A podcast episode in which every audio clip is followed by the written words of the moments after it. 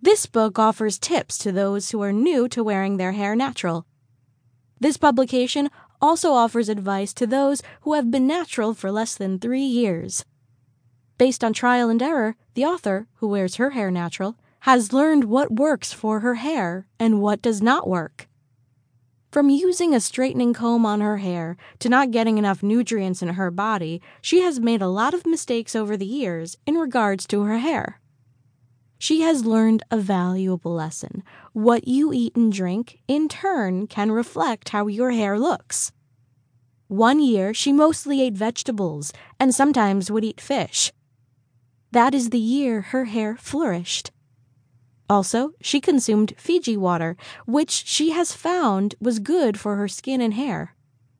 If you have curly hair or tightly coiled hair, it can sometimes be, well, how should this be put? Just a pain.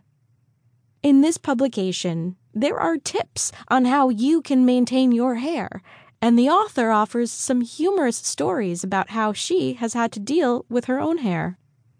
The author, Alicia Mendsey, also known as Stephanie, has not chemically processed her hair in 10 years. She first transitioned from relaxed to natural in 2007. In February 2008, she had her hair cut short, removing the relaxed ends she had. It was initially a struggle for her to manage her hair. She would go to her hairstylist about four to five times a year the stylist would style her hair in small, two strand twists and sometimes straighten her hair. She was careful not to have too much heat on her hair. Over 400 degrees is way too much. Hey, we are not baking a chicken.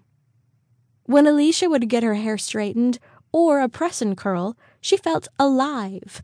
She loved her hair straight. It was easier to manage. She loved when her stylist used the hair product It's a 10 Miracle Oil plus Keratin on her hair. Her hair was silky and very soft when this product was used while her hair was straight. The stylist would use this product basically while straightening the author's thick, coarse hair. In this book, the author uses her wit to provide some helpful tips and advice for those struggling with their hair.